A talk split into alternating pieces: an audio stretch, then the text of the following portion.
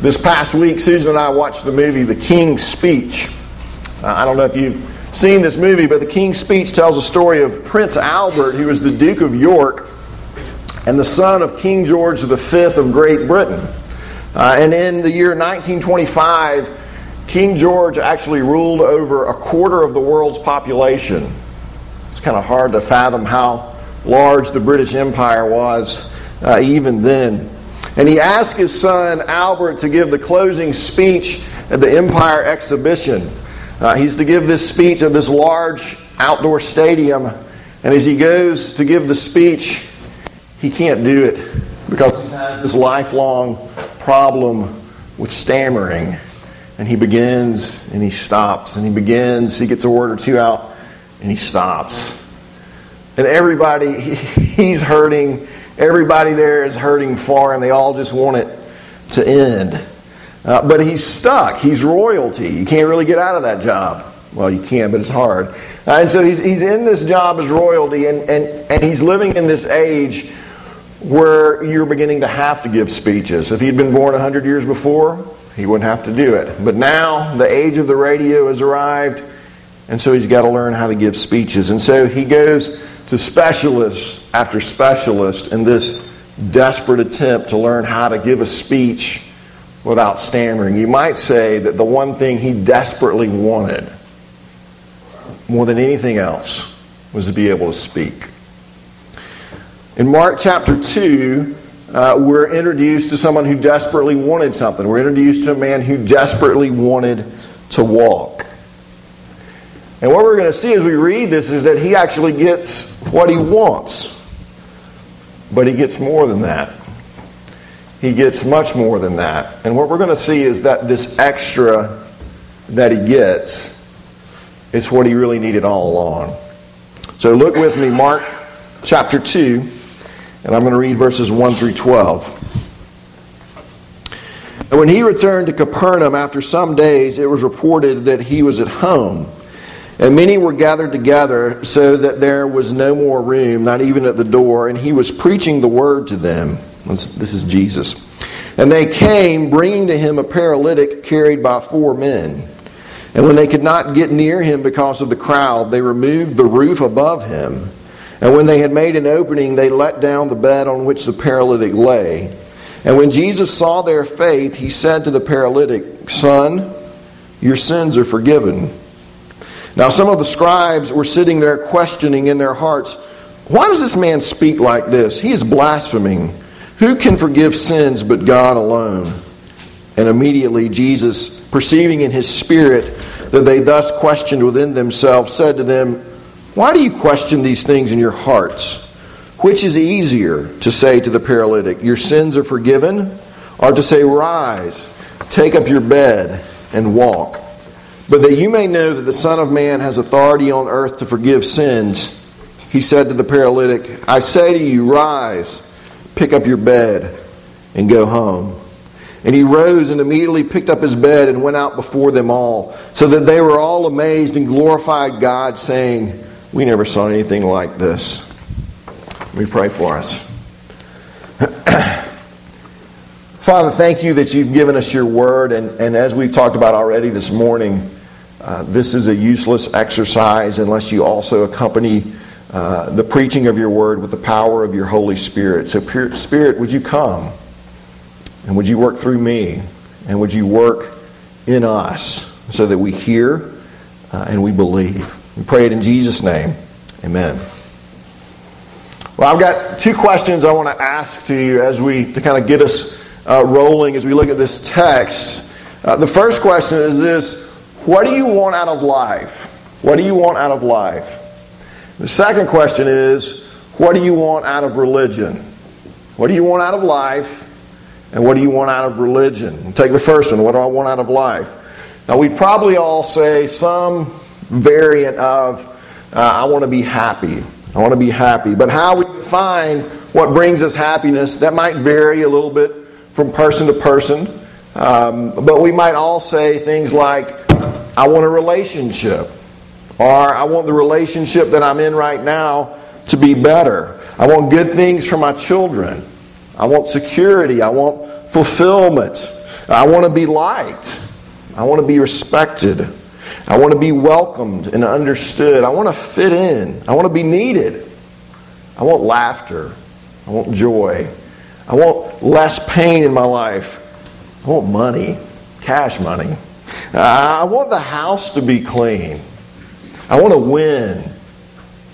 I want to live a reasonably comfortable life, as pain free as possible, and die at a ripe old age. Second question uh, What do you want out of your religion? Now, another way to ask this question might be why do you go to church? But what do you want out of your religion? Uh, networking, friends, encouragement, uh, an emotional experience, good teaching, good music, uh, respectability, morality, safety, security, reassurance that everything's going to be okay, doctrine, truth, a few stories to cheer me up, uh, something that's going to make sure my kids turn out all right. What do you want out of religion? In his book, Christless Christianity, Michael Horton says this What would things look like if Satan really took control of a city? Over a half century ago, Presbyterian minister Donald Grey Barnhouse offered his own scenario in his weekly sermon that was also broadcast nationwide on CBS radio. Barnhouse speculated that if Satan took over Philadelphia, and this is the city where he lived, if Satan took over Philadelphia, what do you think that would look like? All right, you got your picture in mind? Here's what he said All of the bars would be closed, pornography banished, and pristine streets would be filled with tidy pedestrians who smiled at each other. There would be no swearing. The children would say, Yes, sir, and no, ma'am. And the churches would be full every Sunday where Christ is not preached. Uh, commenting on this, one writer wrote, This is scary mainly because what Barnhouse describes is what most of us want for our children. Jesus or no Jesus, we just want them to obey to be polite, not curse or look at things they shouldn't, get good jobs, marry a nice person, and not get caught up in all that really bad stuff. That that's what we want out of religion. Jesus or not, that's what we want. Now, if we were honest, we'd all admit, man, I got a long laundry list of, of things that, we, that I want out of life, of things that I want out of religion. And many of those things would be perfectly legitimate. All right, most of those things even would be perfectly legitimate. Uh, some of them would rise, though, to these godlike proportions in our lives. I will not be happy. I will not be satisfied. I will not be content unless I get this thing off my list. And some of us, uh, we've got this list, and maybe we can check off a lot of those things on the list. And we might even feel like, now, I've arrived. I've, I've gotten what I wanted to get out of life. And yet, and yet, something's just not right. Uh, in the book King's Cross, the story is told of Cynthia Heimel. She was a writer uh, who knew a lot of actors and actresses who were struggling to get their big break. Uh, and as they were trying to work their way into the industry, they were doing whatever jobs they could find uh, washing dishes, you, you name it, waiting for their break. And then some of them got it. They got the break and they made it big. They got what they wanted. And yet, when they got it, they were more happy. They were less happy than they had been before. And this is what she writes I pity celebrities. No, no, I do. Celebrities were once perfectly pleasant human beings. But now their wrath is awful. More than any of us, they wanted fame. They worked, they pushed. The morning after each of them became famous, they wanted to take an overdose. Because that giant thing they were striving for, that fame thing that was going to make everything okay, that was going to make their lives bearable, that was going to provide them with personal fulfillment and happiness, had happened. It had finally happened and nothing changed. They were still them. They were still the same person they were before. The disillusionment turned them howling and insufferable. In our story in the Gospel of Mark, the paralytic doesn't want anything bad. Uh, his friends don't want anything bad. They all desperately want him to be well. Uh, so desperate, in fact, that they're willing to, to cut a hole in the roof of a house in order to lower their friend down so that he can meet Jesus.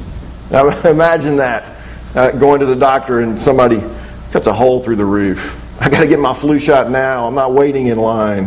Uh, and Jesus, Jesus isn't upset. He doesn't say, go wait in line like everybody else. And the lesson I take from this is it's okay to break in line. But, no, I'm, I'm kidding. He doesn't say, go wait in line like everybody else. He sees their faith and he responds to their faith. They believed in Jesus, they trusted in Jesus.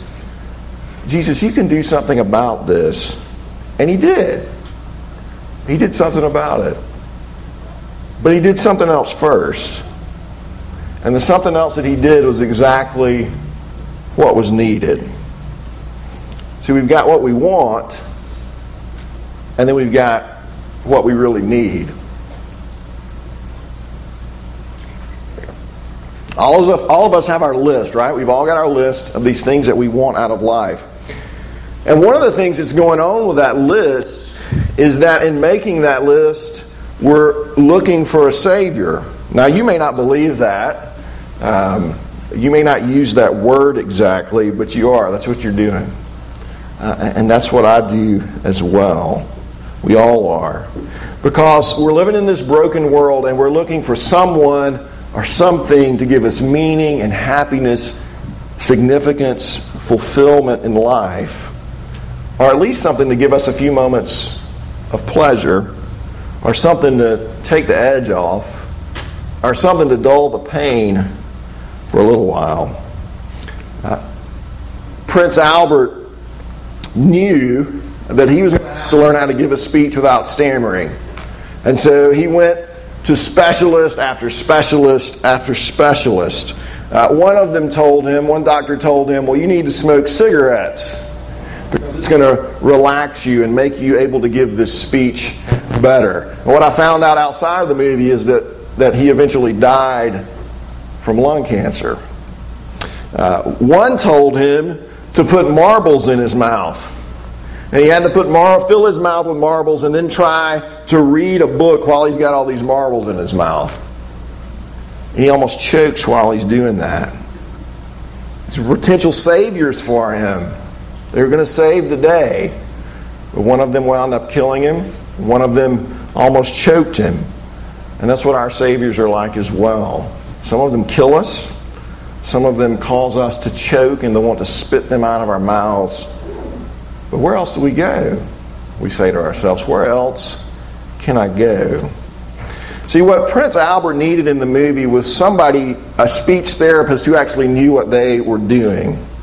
Someone who had worked with other stammerers someone who understood fear and failure in his own life and in the lives of other people as well. Somebody who could train him to speak. But more than that, he needed somebody who would love him, who would give him tough love even at times, somebody who would stand by him, somebody who was going to be his friend, somebody who in many ways would be the father that he never really had. Somebody who was willing to go deeper, not just to train him to do a few voice exercises, but to go deeper and get at the root of his fears and his failures, at the root of his stammering. Well, the young man is brought to Jesus, and Jesus looks at him and says, Your sins are forgiven. Your sins are forgiven. Now, you got to wonder what's going through the young man's mind at this point. Um, you know, imagine going to your doctor and he says, Your sins are forgiven. You can go home now. Wait, wait a minute. That's, that's not what I'm here for. And then take a moment and think about just the audacity of the claim that Jesus is making. All right, had, had, the, had the young man sinned against Jesus?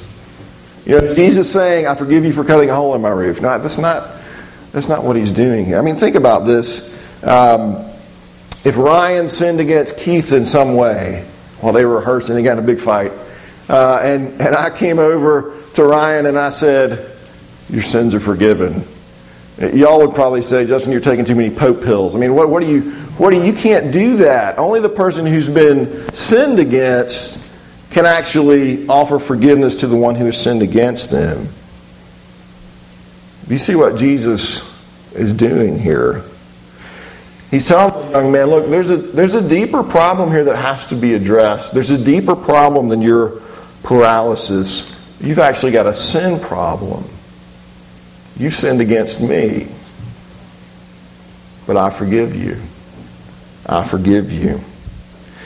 And the scribes who are there, they get the audacity of this claim. They're, they all freak out at this moment. Like, wait, wait, wait, wait. What are you doing? Who do you think you are? Only God can do something like that. Only God can really forgive sins. That's blasphemy. And then Jesus says something very interesting in verse 8 and, and, and following. He says to them, Well, which is easier then? Which is easier to say, Your sins are forgiven, or to say, Rise, take up your mat, and walk? Now, on the one hand, Jesus may be saying, you think, you guys think it's easy to say your sins are forgiven. Anybody can say that. Now, why don't you heal him and show you really have some authority? And Jesus says, okay, get up, walk. See, you happy now? But if you think about it a minute, Jesus may have been doing something more. He may have been provoking them and us to think for a minute which one is really easier? Which one is easier? Healing him or actually bringing about forgiveness? Healing him are bringing about forgiveness. See, bringing about forgiveness is actually going to be the much harder thing to do. Because in order for this man's sin to really be forgiven, and for these not just to be words on Jesus' part, Jesus is going to have to die. Because there's always a cost involved in forgiveness. There's always a debt that has to be paid. Someone has to pay the young man's debt. Someone has to pay your debt. Someone has to pay my debt. And Jesus, even now, is pointing us to Him doing the harder thing Him going to the cross to pay that debt. Now, here's what I want you to see with this. Was, was the man's paralysis a big deal? Yeah, absolutely, it was a big deal. Um, Jesus is not making light of it in any way, but he's saying, before I get to that, there's a deeper problem here. There's a deeper problem in your life. You need forgiveness. You have a broken relationship with your Father. Uh, you know, you, you've been trying to fix yourself up. You've been trying to make yourself presentable. You've been trying to accomplish something in your career so that everybody will love you. You've been looking at all these things on your list and saying, when I have that, that's when I'm going to be happy. And Jesus is saying, you can check all that off, but you've got a bigger problem underneath that that's got to be dealt with. Over the last few months, um, we've had numerous uh, leaks in our basement.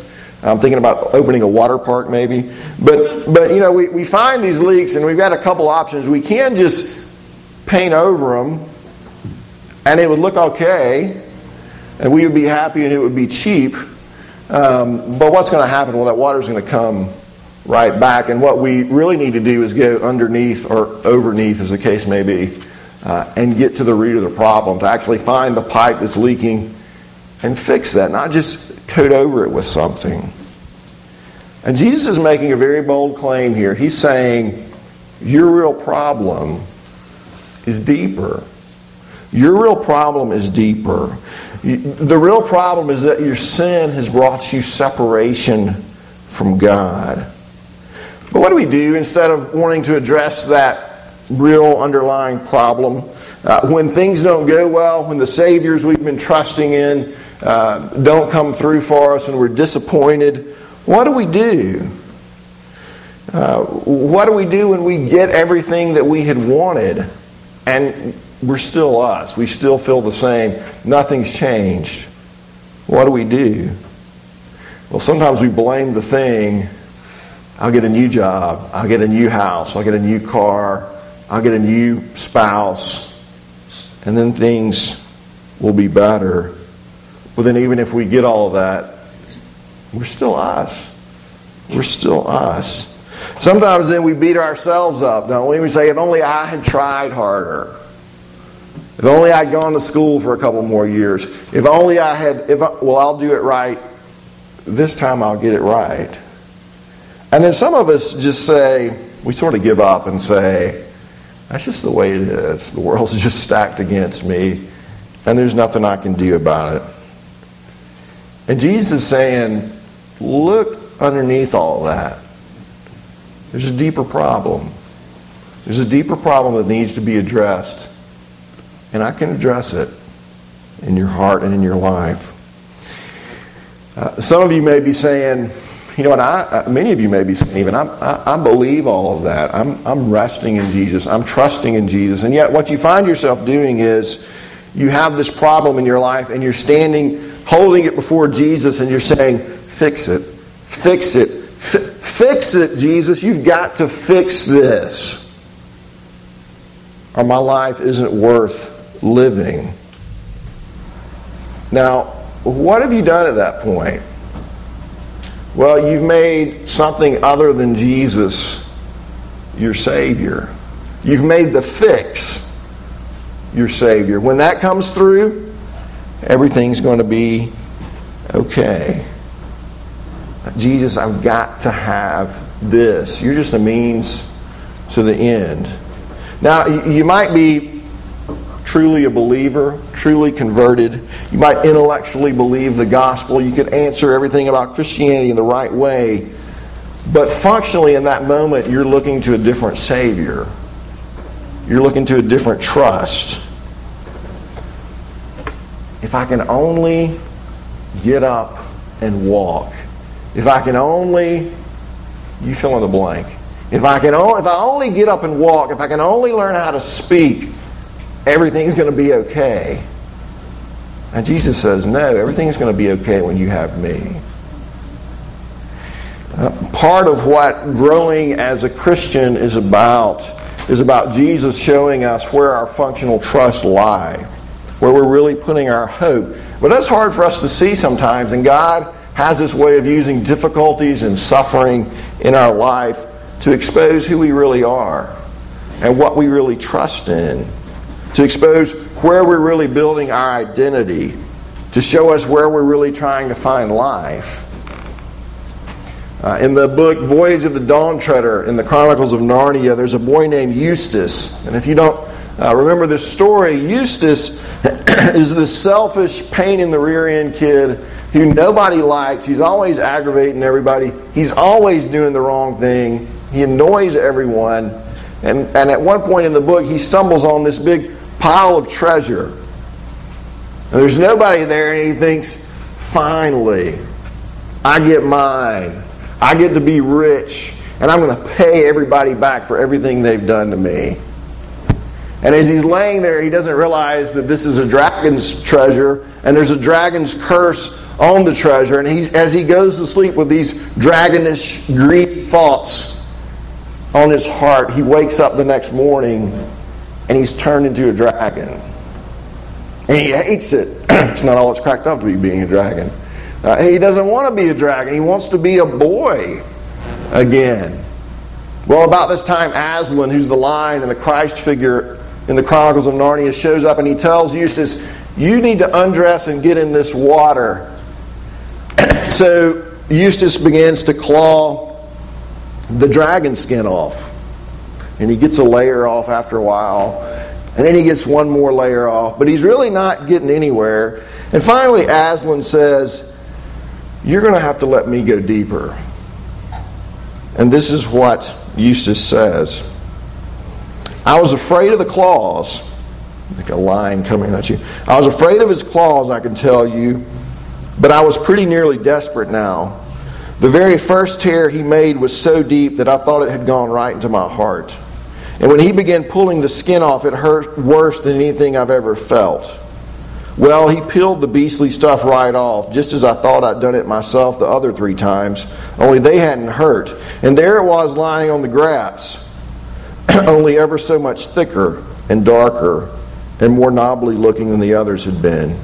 Then he caught hold of me and threw me into the water. It smarted like anything, but only for a moment. Then I saw. I turned into a boy again. Commenting on this passage in King's Cross, Tim Keller says, For many of us, it's hard to read that passage without weeping. Because, like the paralyzed man and like Eustace, we thought if we just got a little bit of help, we could save ourselves. But we learned that Jesus wanted to take us deeper. We had to let Him use His claws and go all the way to our heart and reconfigure the main thing that our heart wanted. You see, it wasn't our deepest wish itself that was the problem, just as it wasn't wrong for the paralytic to want to walk, or for the celebrity to want to succeed, or for Eustace to want to be loved and respected. The fact that we thought getting our deepest wish would heal us, would save us, that was a problem. We had to let Jesus be our Savior. See, we've got this long list of what we want, what we've got to have. But the text reveals what we really need is a Savior. What we really need is forgiveness. What we really need is restored relationship with the Father. What we really need is Jesus. And Jesus brings us into that relationship with the Father, but then he goes deeper. Because think about it. Why does he have to do that? He has to do that because you and I have been spending our entire lives building our identity on the wrong things. Think of the way you spent your life and, and the way we build up who we are and we build that foundation build that on the wrong foundation. We spend our lives pursuing the wrong gods and, and the wrong uh, objects of worship. And the point of the gospel is not to just give you a boarding pass on this plane to heaven, but the point of the gospel is to actually rebuild what's broken in you. It's actually to restore and rebuild your relationship with the Father. Uh, to open your eyes and your heart so that more and more you can say in the word of that catechism question that we looked at several weeks ago man's chief end is to glorify God and enjoy Him forever. And you can hear that and say that, and maybe for the first time in your life say, you know what, that really makes sense. That really is why I exist. In watching King's speech, the King's speech, one of the things that was cool to watch was to see how, as he submitted himself to the authority of his speech therapist, as he developed this relationship with him, as he let him go deeper into his heart and in his, into his life, he was freed up and prepared to actually be the king, which he winds up being. He winds up being prepared to do the job he was being called to do. If you're in process this morning, and we're all in process. If you're in process this morning, if you can't figure out what Jesus is doing in your life right now, maybe what he's doing is he's going deeper.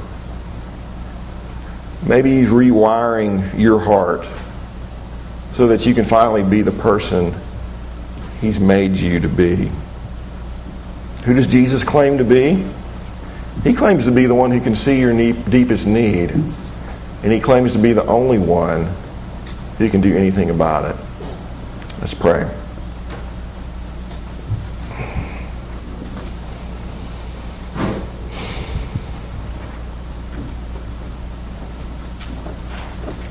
Father, there are so many things we want, and yet you know what we need. You know we need forgiveness. We know that we need a restored relationship with you. Uh, and King Jesus, you have come to bring that about.